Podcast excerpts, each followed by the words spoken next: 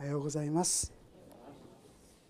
えー、先週前回でヘブル書からの学びが終わって、えー、次にですねどこから語らせていただくことがふさわしいのかなと祈りながら思う時に、まあ、新年度私たちがですね一つ願うことはやっぱり新街道ということがですねあるかなと思いますね。そのことについて私はどのように考えたり考え進んでいったらいいんだろうか。そんなことのヒントをまあ、破壊書とかゼカリア書とかですねちょっと分かりにくいところなんですけども学ばせていただきたいと思っています。実はですねここで語っていることは何か、まあ、聖書の中にたくさんのですね素晴らしい約束の言葉がありますよね。だけども果たして私たちはそういうことを味わっているだろうかということをちょっとですね考えてみたいと思うんですね。まあ、例えば私の好きな箇所の一つ支援の一編の言葉をちょっと読ませていただきますとこんなふうに書いてありますね。支援の一編の言葉でありますが「幸いなことよ悪者の計りごとに歩まず罪人の道に立たずあざける者の座につかなかったその人まことにその人は主の教えを喜びとし昼も夜もその教えを口ずさむその人は水路のそばに植わった木のようだ。時が来ると実がなりその葉は枯れない。その人は何をしても栄える。すごいですね。祝福に満ちたお約束の言葉ですよね。何をしても栄えるっていうんですからこれはすごいことでありますが。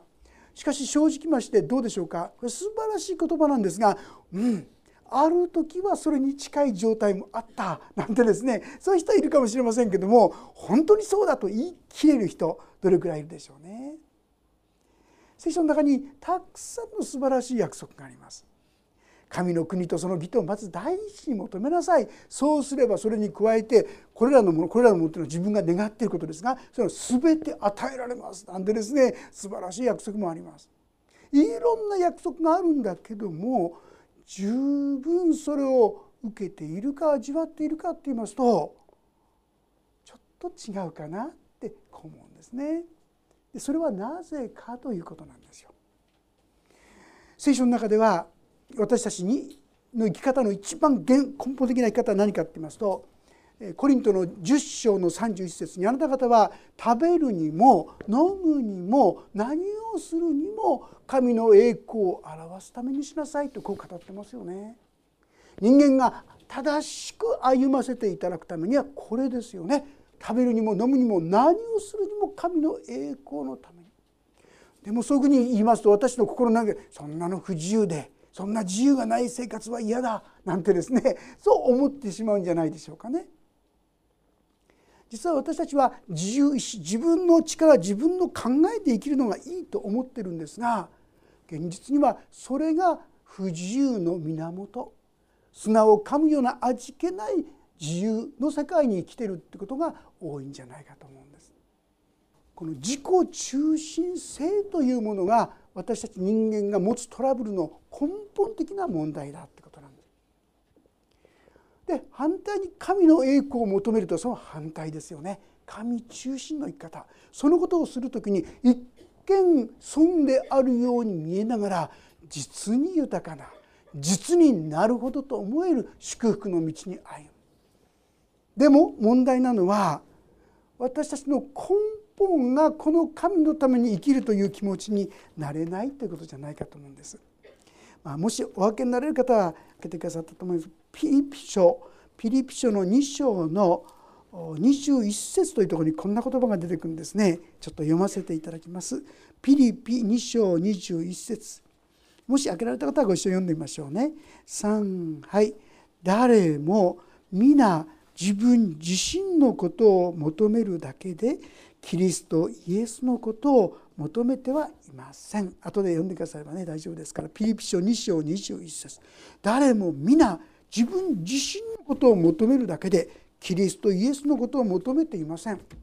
これ皆さんもちろん未信者神様信じてない人のことも含まれていますけどもこの言葉はクリスチャンに対しても言われてるんですよ。神を信じていると言っても私の本音は神に従うよりも自分のことしか求めてない。だからいざとなると神の道に歩むことができない。実はこれがある意味で悲惨な生き方のこの特徴であったということができると思います。ユダヤの国イスラエルの国はですね神に従いなさい。そうすればあなた方は祝福されます。神に従いなさい。そうすればあなた方は祝福されます。そのように何度も何度も約束されて実際彼らが神に従っている時は非常に栄えて祝福されたんです。ところがいつの間にか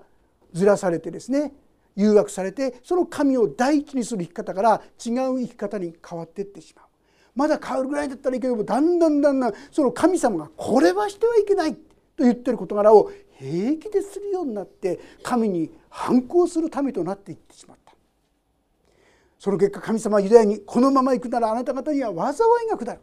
だから悔い改めなさい。何度も何度もそのことを語りかけましたけどもイスラエルの民はついにその警告を受けていた通りの生き方をするようになってしまった。あなた方はついにはその自分たちの国を失って別の国にバビロンという国に捕らえ移されてしまうとこう言われました。そして残念ながらそのことが起きたのが実際にそれは歴史上に起きているわけであります。歴史を調べる方はバビロン捕囚というのを調べれば分かりますが紀元前586年きり分かっているわけですがその時に神の民と言われたイスラエルの国がですね滅ぼされて神殿がめちゃくちゃに壊されてそうして自分の国を失ってしまったわけであります。さあもう神様はこれでイスラエルの民を見捨てたんですか？実はそうじゃありませんでした彼らを散らすにあたっても70年後あなた方はもう一度そのところでですねこの神殿を再建することができるそのことを実は予言として残しておったんですよ。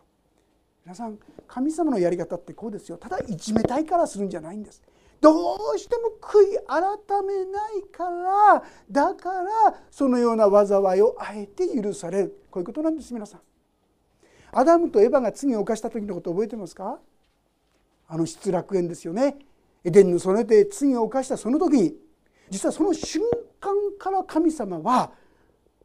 原福音と言われていますけども福音人々に人間のための救い主を送るという予言をその時から始めてるんですよ。人間を救おうとする神の御心がそこにあったわけであります。さあそういうわけでイスラエルの民もですね滅ぼすことが目的ではない彼らが悔い改めていくことが御心だそしてその結果として彼らはバビロンでですねだんだんとある意味信仰が他の異教の国の中で彼の信仰はだんだん育っていったんですよ。そしてアリオーコとかなんとバビロンの国が滅ぼされてそしてペリシャという国のがですね彼らを支配するようなそしたら当然ユダヤの国もそのペルシャという国の中に置かれるわけです。さあペルシャの特にクロス王という人が何て言ったと思いますか？非常にこう融和政策そういうのを取ったようでそしてユダヤのためにユダヤの民が信ずる宮を作れって言ったんですよ。神殿を作れって。一旦壊されてしまったね。その神殿を作れというのは違法の国ペルシャの王様が命じた。そのための必要もですね彼らにどんどん協力しなさいってこんな命令までくれるんですよ。ああいうことことでしょうか。支配者が彼らのためになることをいろいろやってくれた。というわけで彼らのうちにですね536年です。彼らはこの地にですね帰り始めてたんです。もうこう数十年そこに住んでますからそれなりにバビロンでもですね生活できるようになってたでも彼らはある意味で神様のために燃えていますよ。神殿を作るんだって言ってそういった持っていたものを全部置いてそしてこのエルサレムにやってくるんですからね。そして彼らのためにその地でですね神殿を再建しようとしたんです。でも皆さんいつでもそうですね神様に私たちがね従っていこうとするとさまざまなこの妨害っていうんでしょうかね妨げが起こることは常皆さんが真剣であればあるほどそういうことがあるっていうことはちょっと覚悟しておくといいかもしれませんね。彼らもそうだったんです。まあ、あの絵面記という中にですねそこら辺のことがずっと書いてあるんですがそのごく一部だけを読んでみますが絵面記の4章というところ旧約聖書の中に歴代史の次が絵面記なんですが絵面記の4章の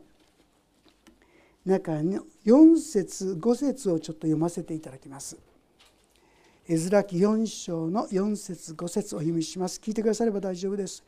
するとその地の民は立てさせまいとしてユダヤの民の気力を失わせ彼らを脅した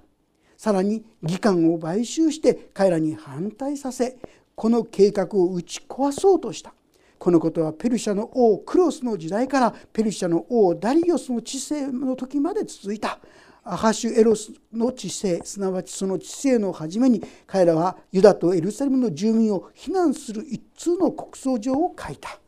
なんでですねさまざまな形でこのイスラエルの民が神殿を再建することを阻む妨害するそういう動きがあった。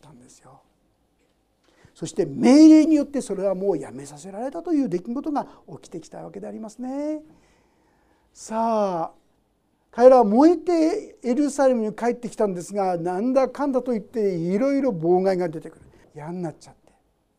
で彼らとしてまだまだですねそこでこう何か力があるわけじゃないお金もあるわけじゃない生活していくのはやっとですよね。何とかして神殿再建しようとしたのにそれもままならない。生活も苦しくなってくる。もう生きていくのがやっとという生活。そうするとどうなるでしょうか。もう神殿再建なんてやってらんないよ。もう今はまだまだそんな神殿なんて建てる時じゃないよ。っていうのが彼らの思いだったと思うんです。まさしくそのことがそういう状況の中で語られたのがこれが破壊書なんですね。一節から読ませていただきますが破壊書一節。ダリオス王の第2年の第6の月。1日に預言者ハガイを通してシュアルティエルの子ユダの総督ゼルバベルとエホザダクの子大祭司ヨシアに次のような種の言葉があった。このゼルバベルというのはこれはですねダビデの系図。本来ならイスラエルの王になっている家系であります。でも滅ぼされてしまいましたからもはや王ではなくて総督と呼ばれているわけであります。さらにこのエホザラクの子大祭司ヨシアこれ大祭司のアロンの系図の中にある人たちです。まさしくそのような直系の人々が神様からの言葉をいただいたんですね。彼らもこのエルサレム再建のために来ていたんですがしばらくの間何もできない状態の中にあった。さあ彼らに何と言ったんでしょうか？万軍の主はこう仰せられる。この民は主の宮を建てる時はまだ来ないと言っていそうですね。自分たちの生活を見たら神殿建てるなんてとんでもない。だって自分たちが生きていくのはもうやっとだし。第一あのようにもう書物を通してもですね反対が起きてるし人々を通しても反対が起きてるし。こんなんじゃもうやっていけないよ。そう思うのはある意味で当然じゃないでしょうか。で彼らは神殿再建なんてもう無理無理。そう思っていた矢先にハガイという人を通して語りかけられたんですよ。あなた方はそれはですねこの時はまだ来ていないと言っている。3節。ついで預言者ハガイを通して次のような詩の言葉があった。この宮が廃墟となっているのにあなた方だけが板張りの家に住むべき時であろうか。今万軍の主はこう仰せられる。あなた方の現状をよく考えよう、まあ、この向こうでは石でいろんなものを作ったり泥でですね作ったりしますからあんまり木でやらないんですが木で作るってことは一つは立派豪華な家という意味があったかもしれません。ただですね別の役別の方では屋根がある家壁がある家そのことを木の家ってですね言うこともあるようなんですねどっちであるかはっきり分かりませんある人は特にこれはゼルバベルとそしてこの大祭司ヨシア彼らが非常に豪華な生活をしたのに彼らに言ったんじゃないかっていうような説もあるんですがはっきり分かりませんがとにかく神の宮がほったらかしにされているのにあなた方は自分のこと自分の家そのことばっかりに気を何ですか心を向けていていいんですか？とこういうことですね。そしてよく自分のことをあなたの生活をあなたの状況を考えてごらんなさいとこう問われるんですよね。そのことはどういうことでしょうか？6節。あなた方は多くの種をまいたが少ししか取り入れず食べたが飽き足らず飲んだが酔えず着物を着たが温まらない。稼ぐ者が稼いでも穴の開いた袋に入れるだけだ。あなた方の生活は本当に神に祝福されてますか？神様の約束はあなたに成就してますか？いつも失望ばっかりじゃないですか？まずは自分の生活を立て直すだと言って自分のために一生懸命やっているのにちっともお金がたまらない穴の開いたでよくざるに水なんてねそういう状態じゃないですか？全然たまらないでしょ。う。よく考えなさい。もう一度言うんですね。7節。番組の詩はこうおせられる。あなた方の現状をよく考えよう、まあ、私もこう言われますとですねどうでしょうか？私自身もですね神様の約束通りの祝福の中に歩んでるかっつったらいやあのこともこのこともこうだしああだしいろんなことが皆さんありますよね。それは仕方がない仕方がない。いろんな意味で自分で言い訳をしたり自分でいろんなごまかしをしてるかもしれないけど本当は神の国とその義とまず第一に求めなさいと言われている神の命令をないがしろにしてしまっているからじゃないか自分のために自分こっちの方がうまくいくからこっちの方がいいからといって自分で考えてそれをやってるけども神を第一にしてないそのことが本当の問題なんじゃないかというですね問いかけがここになされてくるわけであります。番組の手話をせられる7節。あなた方の現状をよく考えよ山に登り木を運んできて宮を建てよそうすれば私はそれを喜び私の栄光を表そう。主は仰せられる。あなた方は多くを期待したが身をわずかであった。あなた方が家に持ち帰った時私はそれを吹き飛ばした。それはなぜか。万軍の死の蜜げそれは廃墟となった私の宮のためだ。あなた方が皆自分の家のために走り回っていたからだ。それゆえ天はあなた方のために梅雨を降らすことをやめ地は産物を差し止めた。私はまた地にも山にも山にも穀物にも新しいブドウ酒にも油にも血が生やすものにも人にも家畜にも手による全ての勤労の身にも日照りを呼び寄せた。このように語るわけであります。あなた方は自分のために自分を第一にしてそしてこれならいいこれが一番いい道を選んだつもりで実は全然そうなってない。思惑通りじゃなくなっていないか。それは実は順番優先順位が違っていたんじゃないか。神を第一にしてそうしていくならば全てのものを与えられると言われた通り神の祝福がその後に続くということじゃなかったのかとこう聞いたわけでありますね言われたわけであります。さあそこで12節シュアルティエルの子ゼルバベルとエホサダクの子大祭司ヨシュアと民のすべての残りのものとは彼らの神主の御声とまた彼らの主が神主が使わされた預言者ハガイの言葉に聞き従った民は主の前で恐れたってこう書いてあるの今お話ししましたように彼らの状況は主に従い神殿建設なんてとてもとてもという状況なんですよ。自分たちの生活の方がもう成り立たない状態こんな状態でね神殿建設なったらもう破滅でしょうなんてね思うような状況なんですよ。でも彼らの心に神の言葉に従うという気持ちを従いたいという気持ちを与えてくださった。これまさしく恵みですよね。普通ならそう思えないわけでありますが私たちの中には実は神の御霊をいただいた者にはこの両方の心があるんですよね。現実を見るといや無理やと思いながら心の中ではですねでもそうしようかなとかですね。私はこの葛藤をですねどうするのか。ね。でそういう中で彼らは従ったって言うんですよ。すごいなと思いますね。で結果として、まあ、結論というならば同じようにまた彼らにですね攻撃がやっていくんです。しかし後これから後彼らはこの神殿建設を成し遂げてついには勝利をしていくんですね。さあそのように彼らの心が定まった時に13節その時主の使いハガイは主から使命を受けて民にこう言った。私はあなた方と共にいる。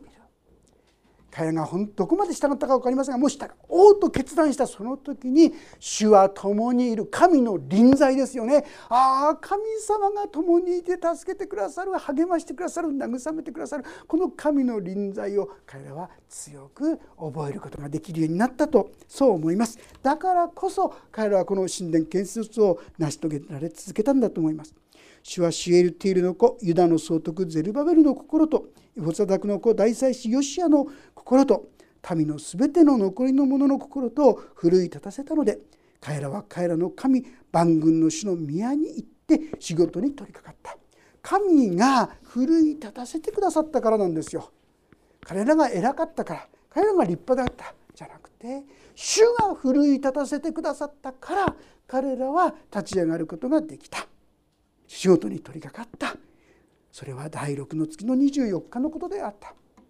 えー、ちゃんと日にちまで8月29日なんですね。日にちまでですね。分かってるんですが彼らはこのような技がですね進められたんであります。さあ今日私たちはここから何を学ぶべきなんでありましょう。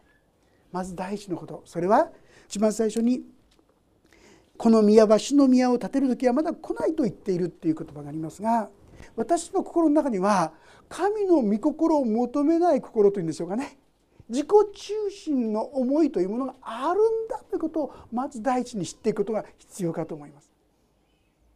ああ自分の思い自分の願いをまず第一にしようとするんだな。だからどうしたらいいんですか？私たちはそのことを正直に神様に申し上げていくんです。いつも言ってる自分の罪を言い表すなら神は真実で正しい方ですからその罪を許し全ての悪からあなた方を清めてください。私は自分の方の方が大切にしか思えないんです。私は自己中心なものです。正直に自分の思いを神様に申し上げていくんですね。さあそうする時何が起きていくんでしょう実は私たちは神の御心が見えてくるんですね。ローマ12章今日ですね認識式の中で読ませていただいたところですがローマの12章の2節の言葉をちょっと読ませていただきます。ローマ12章の2節お読みします。この世と調子を合わせてはいけません。いやむしろ神の御心は何かすなわち何が良いことで神に受け入れられ完全であるのかをわきまえ知るために心の一心によって自分を変えなさい皆さん実は私たちの心の中の自己中心が取り去られていかないと私たちは神の御心がわからないんですよ。神様の御心がわからないわからないどうして自分の思いが強すぎるってことが多いですね。神様が示しててもいやそれは嫌っていうかね 受け入れられないんですよ。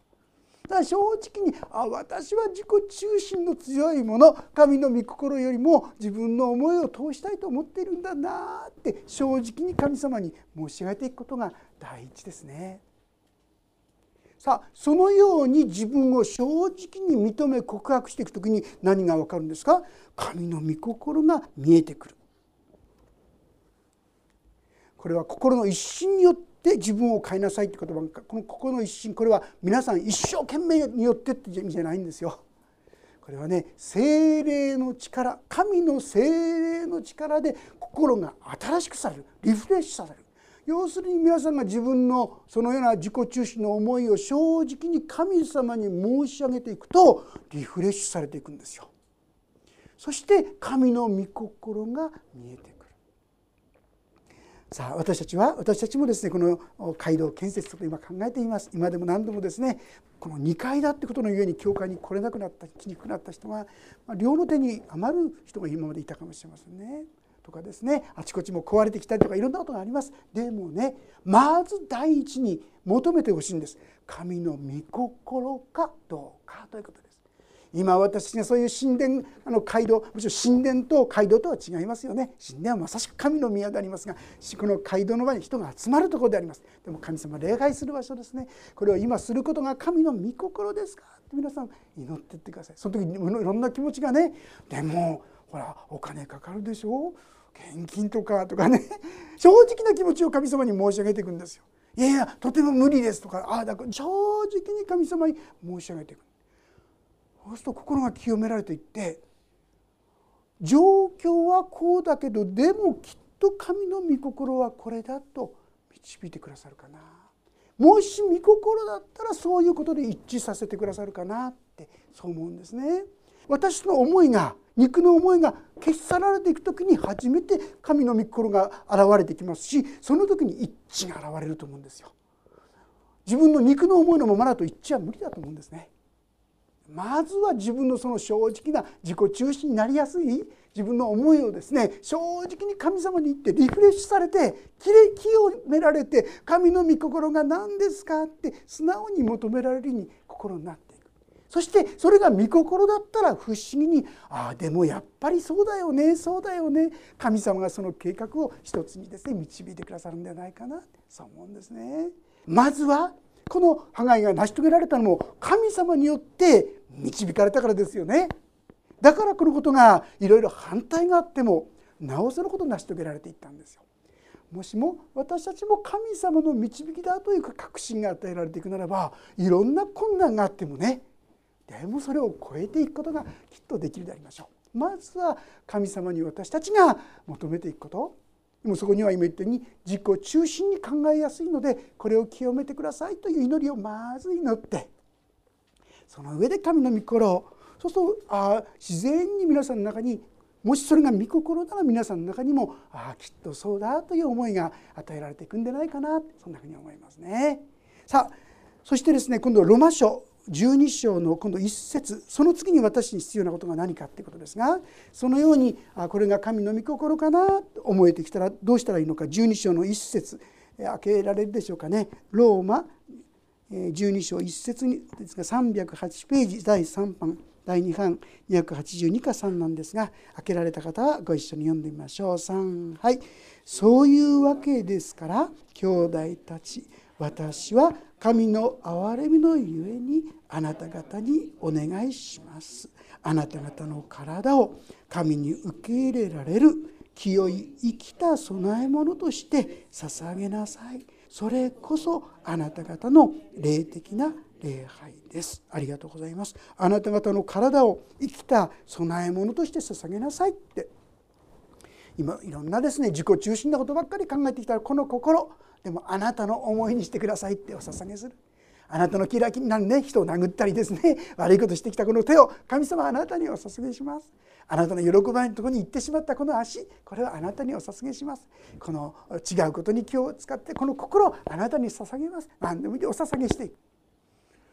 神の御心がそうだったら私もその中で良いように用いてくださいってお捧げしていくわけですよね。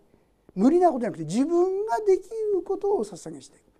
そうする時に神様は一人一人を通してそれぞれの中で統合されて良きものこう私の教会は愛をが見える教会になりたいってねこれ願いですけどもそのようにして一人一人が実はお捧げしていく時にどういうことが起きるかまさしくそういう愛が見える教会が起きてくると思うんですよ。どうして？神様が御霊によって精霊を与えてくださってるんですよ。いやすごいですよ。御霊の賜物ってね。あの例えば慈愛の賜物ってね。本当にどうしてもかわいそうとか優しい心になるんですよ。だからそういう人が見ると「えー、そこまでやるの?」ってぐらいに。でもその人にとってはねやらないとね心が痛むみたいですね。そういう賜物とかね。あるいは反対にどんどん人にですね伝えていくね。そういうもの伝えなくてどうすんのなんて。あんなすごいねとかね。私は両方とも違うんですね。だからすごいなって思うんですけどね。それぞれにそういうものを与えてくださってそれがみんな合わせられていくとどういうことが起きるかっていうとねあれみんな合わさるとまるでイエス様のようだ。それぞれに与えられている賜物がみんなそれぞれに生かされ合っていくとイエス様のような姿が皆さん現れていくんですよ。それぞれがお捧げしていくんです。できるところをね。そうするとそこに神の御業が表されてくるってことだと思いますね。さあ神様私たちにどんなことを願っていらっしゃるでしょうか？まずですねまず本当に神様今今日任命式でですね第一礼拝の方で高橋宏義兄弟が新街道建設委員長ということで任職をですね受けたんですけどもさあまず本当に深海道に向かっていくことが神の御心ですか？ってね。まず祈ってみてほしいと思いますね。そしてなおかつ自分の中の自己中心に考えやすい自分というものを正直に神様に告白する。その中でその中で私たちが自分に気づかされたことがあったらあそのことにおいてお捧げします。今日臨職式もありましたけどもこのこともそうですよ皆さん。ね。自分ができることそれぞれができること神様は賜物をくださってるって言いますからそれぞれで分け合っていきたいと思います。その時に一人がやることは小さいことでもみんなでやると大きなことになるんですよね。そのようにして教会の技は進んでいくそのようにしてまずはですね、まあ、街道建設教会建設なんですねキリストの体愛の体が築かれていくとこのことをですね共に求めていけたらと思いますね。そして一緒にうんそしてその御心なら一致してですね不思議に立ち上がったら大きな力になったってあのエゼキエルに書いてあるんですがねそんな恵みに御心なら導かれていけたらとと思います。お祈りをいたします。恵み深い神様破壊者の中から街道建設に関わっての私たちの心構え考えるべきことを共に分かち合わせていただきました。私たちは自己中心なものです。神様あなたの栄光を求めるよりも自分の願うことそれを成し遂げたい。それがいつも私の願いです。でもそれが私たちの苦しさや困難のもといでもあります。神様どうぞこの自己中心を正直にあなたの前にいつも告白できるように祈れるように助けてください。そして私の心が一新されてリフレッシュされて神の御心が何かということが悟れるように感じ取れるように主よ私たちを整えてくださるようにお願いします。そしてあなたが本当にそれを御心としてくださっているのなら本当に御霊の一致の中にこの深海の建設本当に喜びながら感謝しながらそして一人一人の弱い力が集められながら神様あなたの技が表されていくものとならせてくださるようにお願いをいたします。主よ私は本当に愚かなものですけども奉仕においてもどうか主を導いてください。そして一人一人を通して本当の意味でキリストはこういう方神様の愛はこういうものそんなことを証ししていくことができる胸に成長させてくださるようにお願いいたします。あなたの御心がどうぞ我らのうちに表されていくものとしてくださるようにお願いをいたします。見てに委ねます。主イエス様の皆によって祈ります。しばらくの間応答の祈りさせていただきましょう。